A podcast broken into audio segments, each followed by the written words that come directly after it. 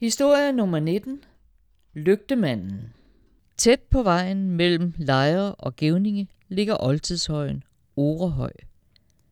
Her fortælles, at overnaturlige væsener er til spøger efter mørkets frembrud.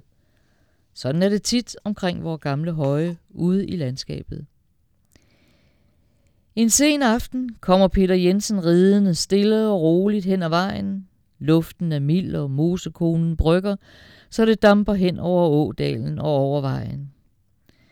Peter sidder lidt i egne tanker og tænker på den dejlige aften, han har haft i lejre, og glæder sig til at komme hjem til familien. Peter befinder sig lige ud for Orehøjgård, da hesten standser så bræt, at Peter er tæt på en flyvetur ud over hestens hoved. Midt på vejen står en lille mand med en lysende lygte højt hævet over hovedet. Der er noget underligt over mandslingen.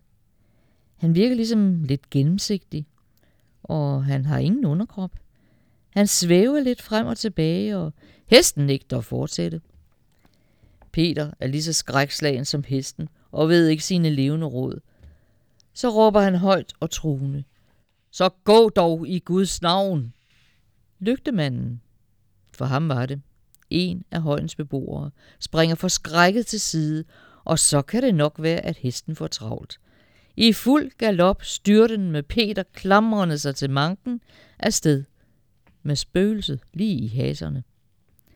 Først da mand og hest lander hjemme på gården i Gævninge og får lukket porten, giver lygtemanden op. Ingen har siden set ham.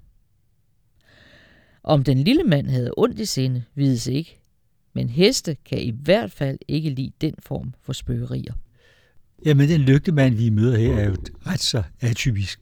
Lygtemanden plejer at holde til ved store sten tæt på oldtidshøje, og først og fremmest i moser og sumpe, hvor de med deres lys lokker folk længere og længere ud, indtil de falder i og drukner og forsvinder i dødet forstedelse.